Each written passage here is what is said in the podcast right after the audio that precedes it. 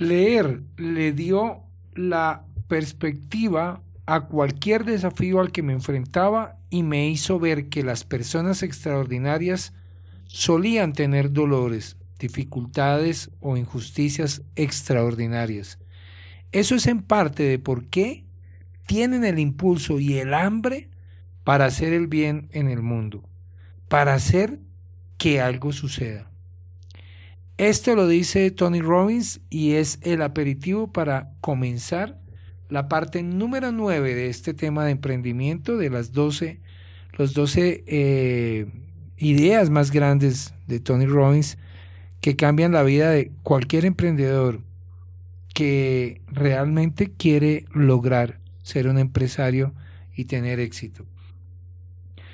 Me gustaría saber cómo vas con las con los ocho eh, lecciones anteriores y los podcasts que hemos lanzado. Puedes escribirme a mauriciosambrano.com. Puedes escribir en mi WhatsApp más 57 322 914 3995. Me gustaría, me encantaría tener un feedback tuyo o por cualquiera de mis redes, Mauricio Zambrano Romero. Eso sería muy interesante. Hoy vamos a ver esta parte 9 que habla precisamente de hacer de la lectura un hábito.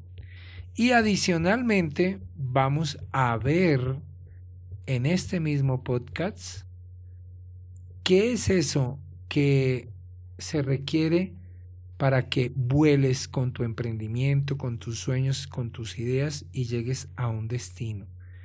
Esa es la, lección, la lección 10 y dice, no crees un plan de negocios, crea un mapa de negocios. ¿Cuál es la diferencia entre un plan y entre un mapa?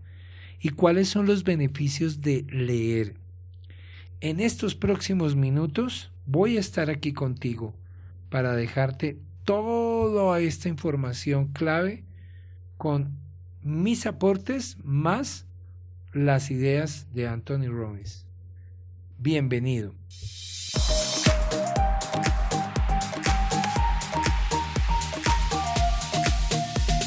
Para vivir mejor estás en Emprender después de los 55, un espacio donde la vida comienza.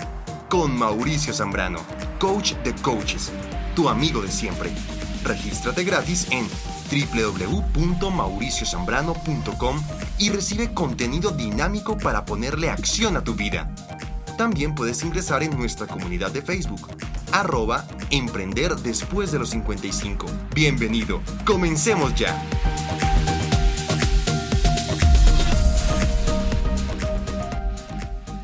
Saludos de nuevo. Hoy te saludo con puro propósito, porque esa ha sido mi vida, puro propósito. Hace poco grabé mi charla TED llamada Zombies con propósito y a partir de ese día eh, saqué esa frase que me vas a escuchar mucho decirlo porque es la única manera o es el antídoto para salir de zombies. Así que desde hoy, puro propósito y puro propósito es lo que tengo hoy para entregarte esta maravilla de información que tú dices, bueno, ¿y qué tiene que ver la lectura después de los 55? Si tú tienes menos años, te felicito, porque si empiezan, yo mm, tengo muy cercana a una niña que es seguidora mía, que la respeto y la quiero y la aprecio mucho, se llama Sophie, y esa niña fácilmente en medio día se puede leer un libro. Tiene 5 o 6 años, por lo tanto, creo que llegará a bueno, un desarrollo de vida muy importante con la lectura. Y ustedes van a decir, bueno, ¿y por qué? Pues vamos a ver el por qué. Vamos a verlo hoy. Y yo siempre prefiero hablar más del por qué, prefiero hablar es del para qué. Entonces, ¿para qué leer? ¿Para qué hacer de la lectura, además de lo que les hablé ya en la parte introductoria? ¿Para qué la lectura?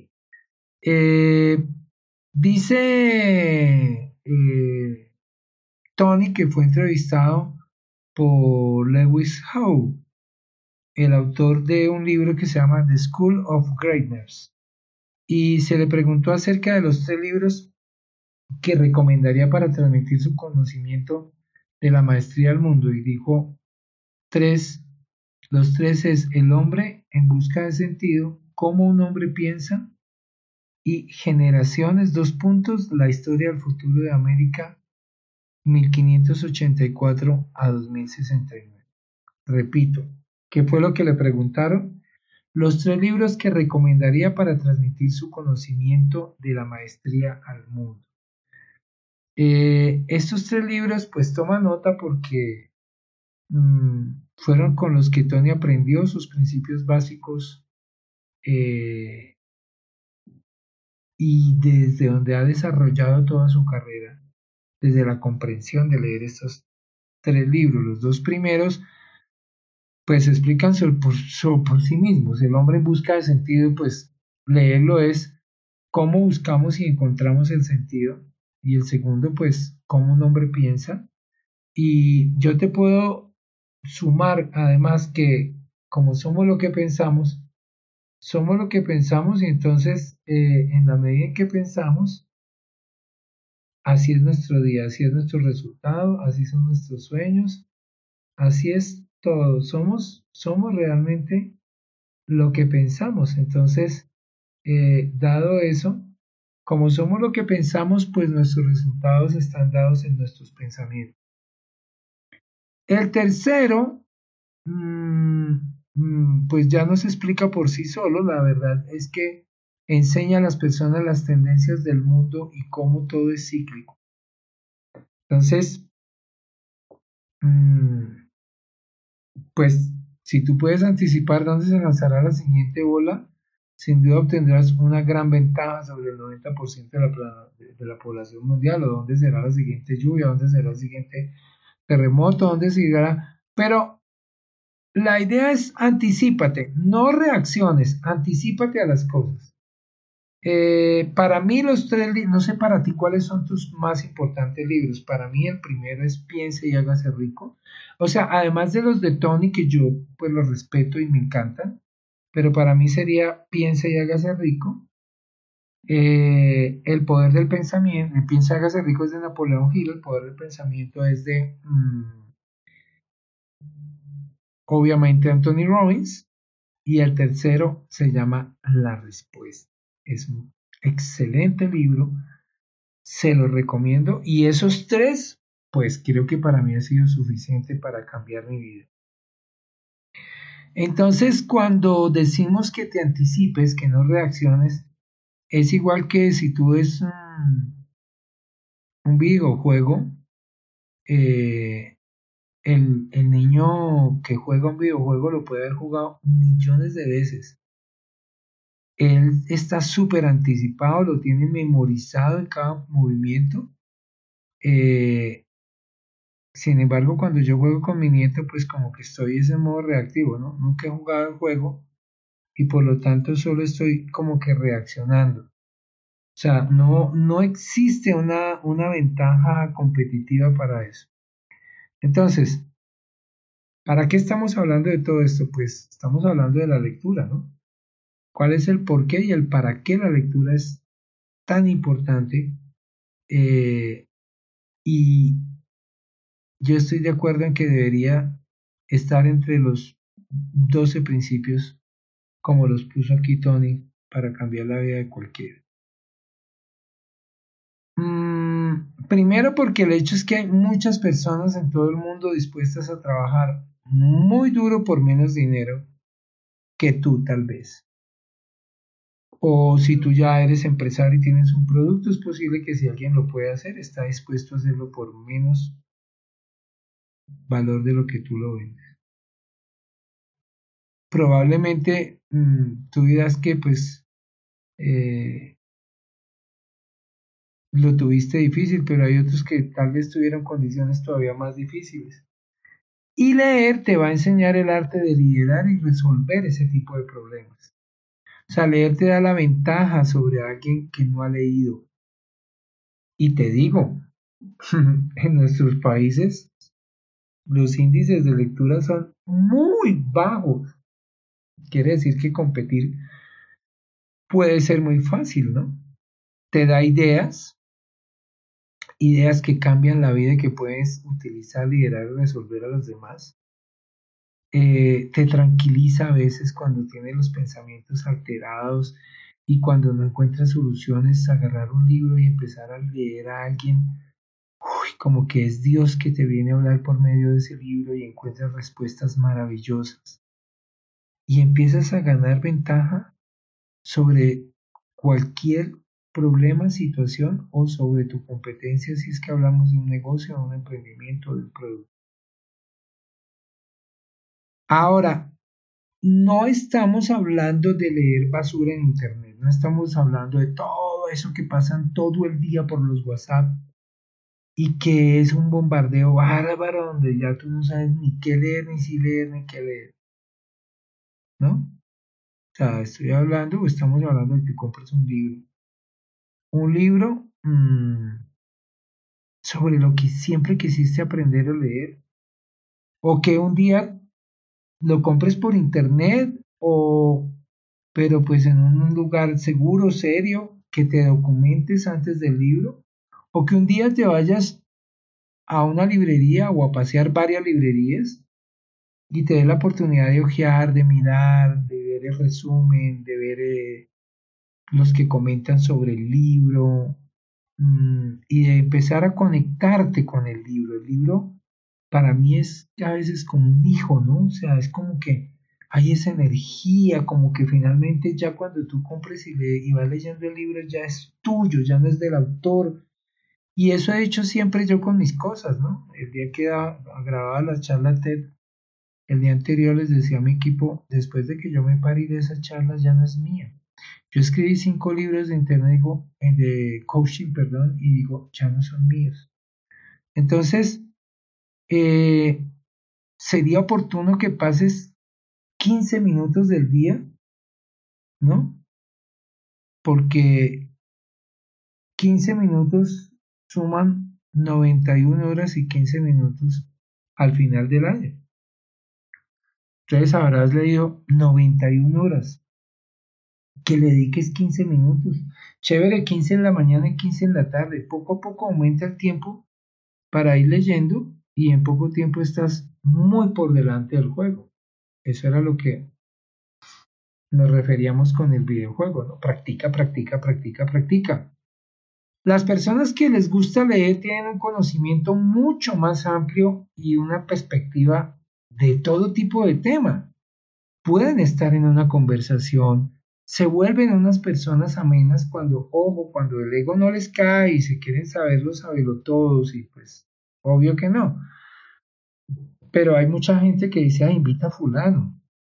Cuando van a hacer una reunión o algo, tiene una conversación agradable, siempre coloca un tema, está actualizado con las lecturas, con las películas de calidad, eh, y ahora pues lee todo, ¿no? Lee filósofos, teóricos, autores, entrenadores de vida, personas que tú establezcas hasta más inteligentes que tú, aunque yo no creo, yo creo que todos somos igual de inteligentes, me refiero a una persona que va a estar desarrollando más la inteligencia que yo inclusive, entonces digo, a mí me gusta leer esa persona porque me ayuda a desarrollar la mía, me da ideas para expandir ese conocimiento.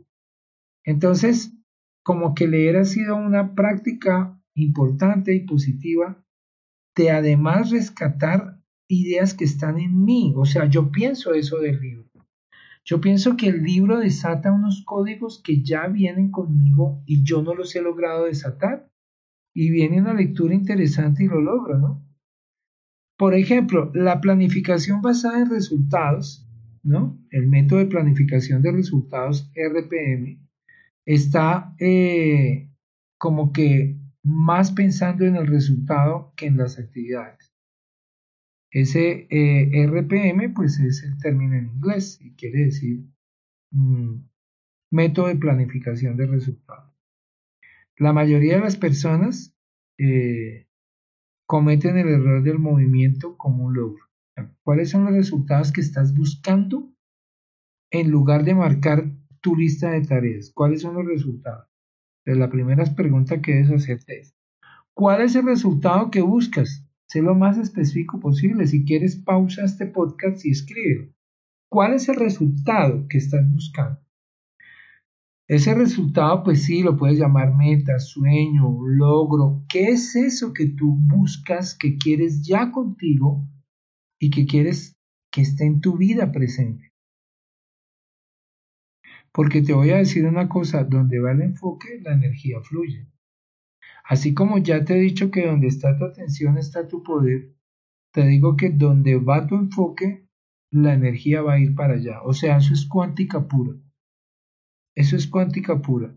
De ahí se deriva todo. Mi mente lo crea todo y mi mente se dispara para allá. Muchos de ustedes tal vez han logrado un carro o una casa teniendo cero entre el bolsillo y lo lograron. ¿Por qué? Porque lo dispararon desde su mente con una energía tal que se convirtió en una realidad. Entonces, eh, controlar tu enfoque es muy importante porque ahí está realmente tu poder. Cuanto más específico seas, más rápido llegarás a tu mente. Porque la idea es que llegues ahí a la parte subconsciente y siembres esa semilla que se va a multiplicar y que te va a dar el fruto. Si te pregunto qué quieres y dijiste quiero más dinero, pues bien, aquí hay un dólar. Diría Anthony Robbins. ¿Quieres más dinero? Toma un dólar, dice eso en los entrenamientos. ¿Lograste el resultado? Pues sí, sí, porque tuviste quiero más dinero y ya tienes un dólar más. Un peso más, no sé, la moneda que sea de tu país. Entonces ser tan general eh, no funciona, es una afirmación que no va a funcionar porque eso es lo que vas a recibir. Si yo digo, ay, quiero perder de peso, pues bien, de repente pierdes una libra y ya, se acabó. El cerebro pues tiene características que Él nos da lo que queremos de acuerdo a lo que Él entiende de ti, de acuerdo a tu especificidad. Si tú no eres específico, pues créeme que lo más seguro es que va a pasar eso. Yo quiero más dinero y va a llegar eso, una moneda más. Ahora, cuando tú pones ya el monto determinado, pones la cantidad, pones todo, pues todo empieza a, a funcionar muy, muy diferente. Empieza a fluir la información a tu cerebro de manera diferente y te empieza a dar esos resultados. Eh, si tú dices quiero tanta cantidad, quiero perder tantos kilos de peso, entonces eh, hay momentos también en los que sentimos que nuestro cerebro ya no funciona y es por la forma en que ese lenguaje emocional eh, en el que nos estamos enfocando, pues mm, tampoco funciona. ¿No? Es como una flecha o como un cohete, pues al objetivo que se le va a diseñar va a llegar, eh, ahora, si el objetivo se mueve, pues sería extraño, ¿no? A no ser que sea un misil, que pues ya estamos hablando de otra cosa y el misil sí puede estar programado por más de que se mueva el objetivo, el misil va a llegar. Entonces, si tu cohete tiene un misil de búsqueda de, de calor, ¿no? Entonces ya te digo, pues el misil va a llegar. Va a llegar hasta que llegue al objetivo. Y el cerebro, pues es de la misma manera. Si el cerebro conoce el resultado, él va a llegar ahí como un misil. O sea, es tan poderoso porque él ya sabe el resultado que quiere, porque tú te has enfocado en ese objetivo, no lo has cambiado. O sea, tu lenguaje es el método que usa tu cerebro para identificar tus objetivos. Entonces, la idea es que usemos un lenguaje enfocado, claro, definido. O sea, que usemos un lenguaje que en realidad nos dé ese resultado que todos queremos. Eh, ese resultado que tú estás diseñando y ese resultado tiene que tener varios parámetros, como el para qué, cuál es ese para qué que, que te vas a beneficiar tú y se van a beneficiar eh, otras personas. Entonces, cuando uso el lenguaje que está enfocado ya en ese resultado, en ese objetivo, puedo invocar esas emociones perfectas, alineadas, y así es como obtienes un enfoque significativo. Ahora, pues lleva más tiempo, ¿no? Aprender y aplicar eso inicialmente. Pero vale la pena, o sea, es como el arquero que tira la flecha, practica y practica y practica hasta que le pega el blanco, o el que juega golf, que quiere llevar la bola a donde está la bandera para que entre ahí en el, en el hoyo, eh, entonces requiere práctica, práctica, práctica. Y es que cuando piensas en los resultados en lugar de en las actividades, empiezas a ver el progreso. Por eso seguimos insistiendo, emprendedor después de los 55 o a la edad que tengas, no te ocupes en el cómo, no te ocupes en el cómo. Si tienes clara la visión y el objetivo, el cómo va a llegar, va a aparecer de un momento a otro. Te vas a despertar en una madrugada, ten un cuaderno ahí al lado de la mesita de noche, o vas a ir en tu transporte, en tu vehículo, en lo que ruedes por ahí, va a venir, va a venir ese momento y hay que capturarlo. Yo te puedo contar la historia. Cuando escribí mis cinco libros, realmente son cinco guías de coaching. Eh, por eso yo casi no los llamo libros, porque precisamente cada vez que yo compro un libro y lo leo, requiero subrayarlo, resaltarlo.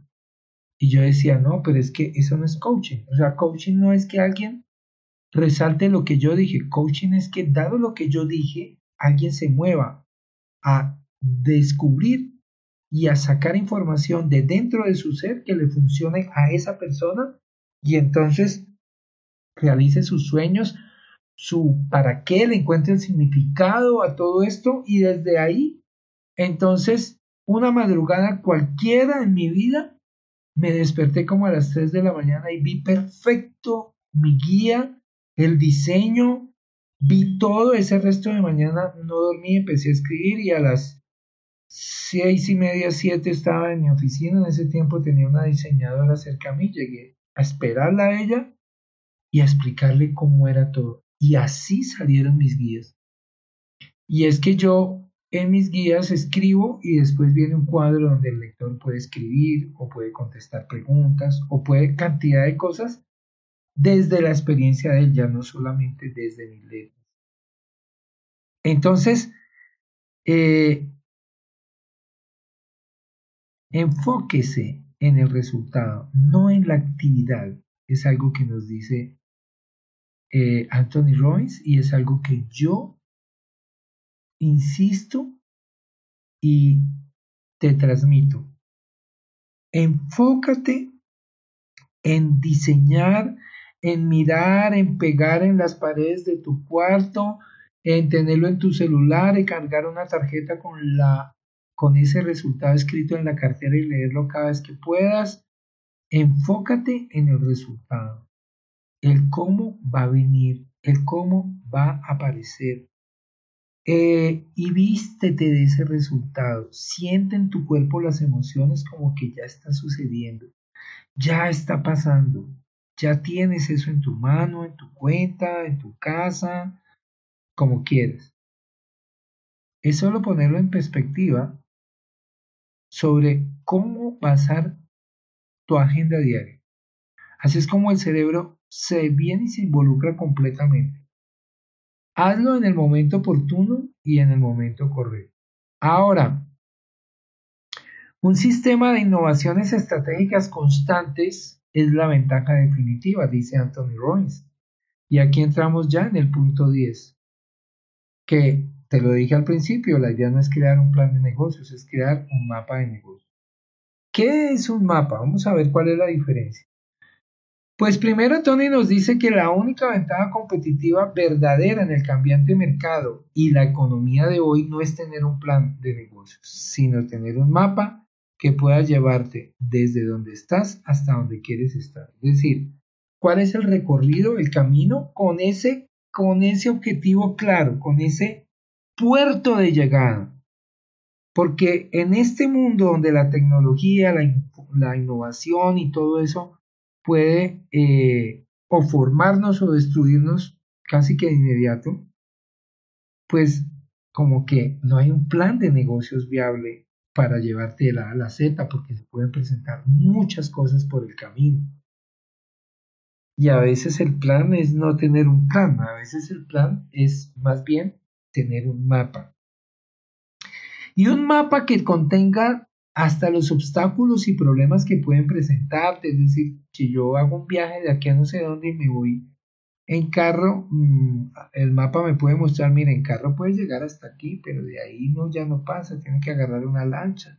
Y después que agarre la lancha llega a tal lado y agarra otro transporte y después tiene que pasar una montaña y entonces la competencia disruptiva está apareciendo como hongos debido a la baja barrera de entrada.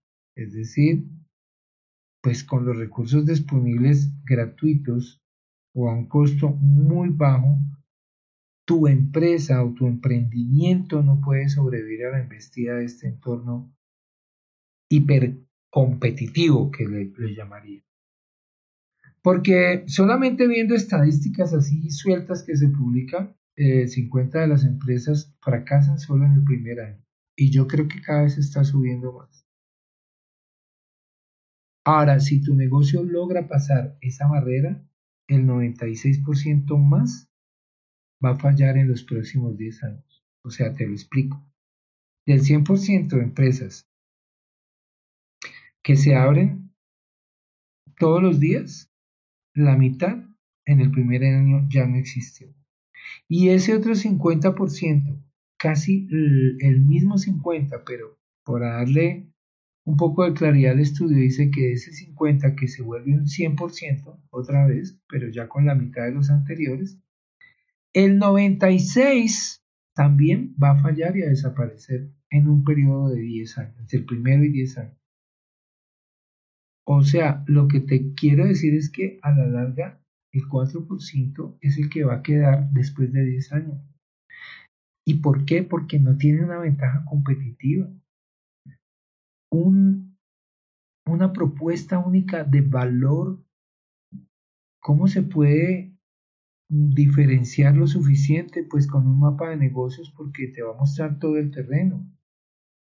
Con él puedes aprender dónde estás y navegar hasta donde quieras ir, como te dije ahora. Ahora, eso es importante solo cuando sabes dónde estás ahora y a dónde quieres dirigirte. Cuidado.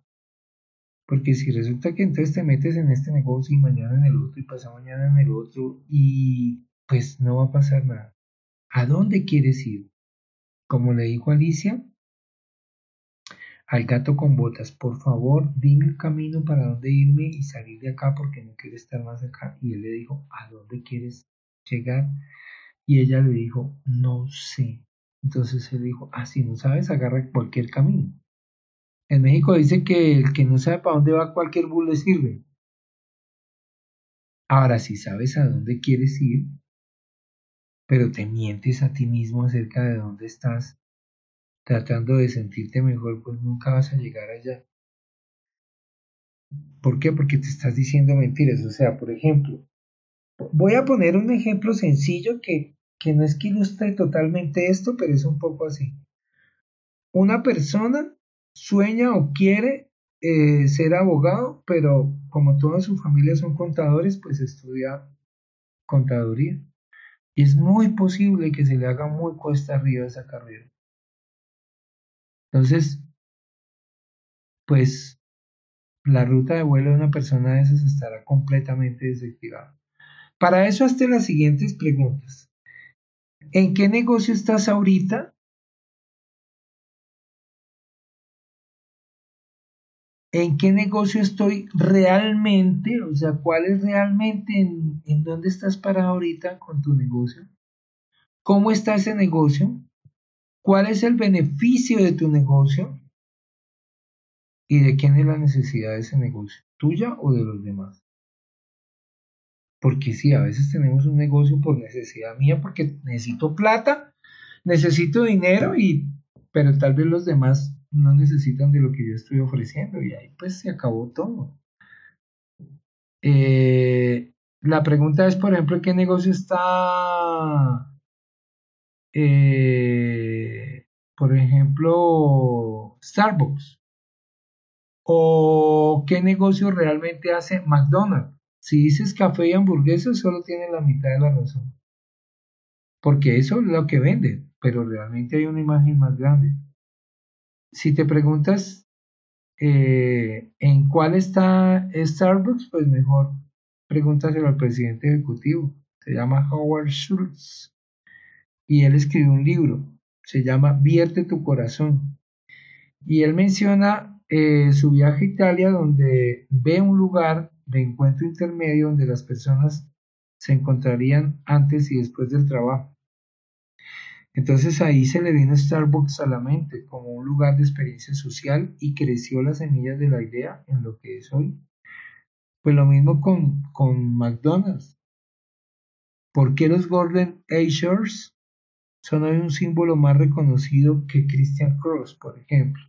Son preguntas que nos hace Anthony Robbins y no sé si conoces esas marcas, pero pues las más comunes sí son McDonald's y Starbucks. Entonces lo que hace hoy tan increíblemente exitoso más allá de la imaginación de Ray Kroc. Es decir, McDonald's tiene una de las mejores carteras inmobiliarias del mundo. Ese es el negocio de McDonald's.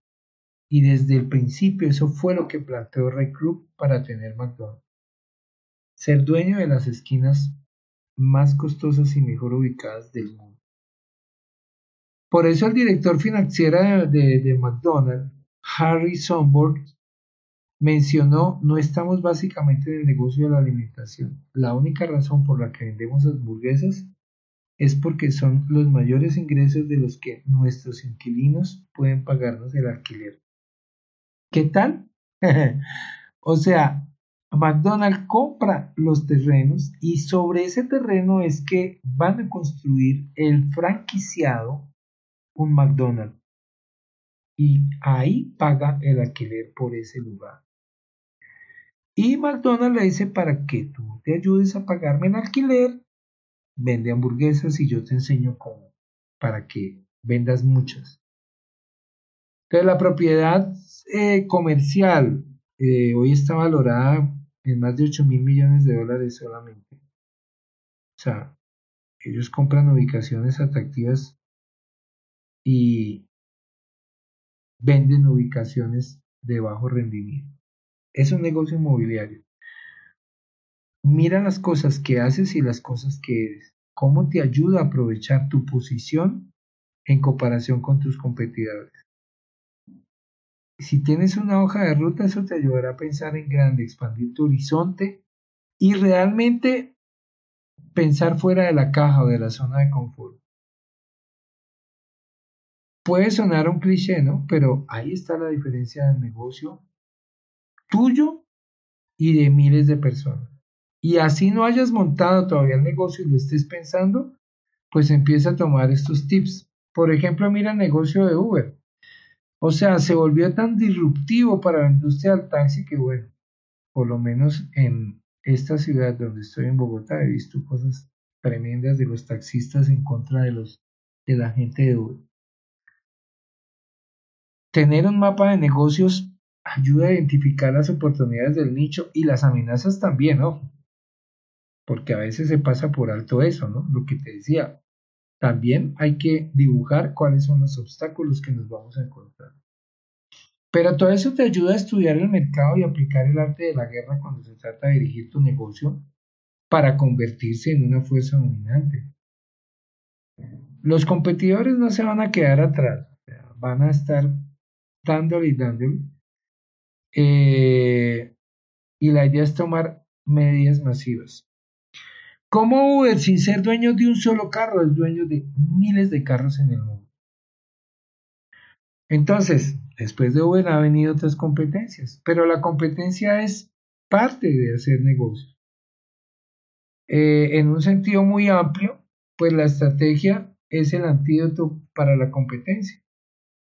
Por eso se necesita una estrategia sólida para hacer negocios. Eh, Michael Porter, un académico estadounidense de, Harvard, muy, muy conocido, define la esencia de la estrategia como elegir qué no hacer O sea, según Porter o Porter, como lo quieras decir, la única forma de ofrecer valor a tus clientes es innovar. Innovar, innovar, innovar, como lo hizo Uber. Pues Uber, no solamente Uber innovó en, en cuanto a ser la primera plataforma que podía poner un taxi ya particular en tu casa rápidamente sin ellos ser los dueños de los carros, sino que también apoyó a mucha gente que ahora hace Uber en otros renglones, en otros renglones. Como por decirte, eh, Rapid, pues es dueño de miles de bicicletas y motos en el mundo. Ninguna es de él, pero de alguna manera él se surte entonces hay que aprender cómo mantenerse en el mundo de la competencia innovando, ser relajado. Eh, y todo eso es lo que nos lleva a trabajar mm, para que podamos tener los resultados que tanto esperamos y queremos con nuestros negocios. Por hoy de nuevo, pues quiero dejarte hasta acá para que nos veamos en el próximo y terminemos con este excelente material de Tony Robbins donde nos deja 12 grandes ideas que todo emprendedor, si los lleva a cabo, va a obtener resultados maravillosos. Como te dije al principio, me gustaría que me cuentes, que me digas cómo ha sido este viaje para ti qué resultados has tenido, si lo has aplicado y así me des una guía para continuar con estos podcasts. Un abrazo. Tú eres puro propósito. Adelante, estoy solo a un link y a un contacto por WhatsApp o por mis redes. Te hablo Mauricio Zambrano. Feliz resto de día.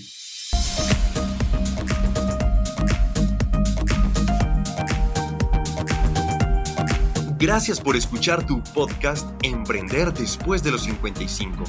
Únete a nuestro blog y audios semanales en www.mauriciozambrano.com. Ingresa a nuestra comunidad de Facebook arroba Emprender después de los 55 y pide tu link para ingresar a nuestro grupo de WhatsApp. Nos vemos pronto y recuerda que estamos a un link y a un abrazo.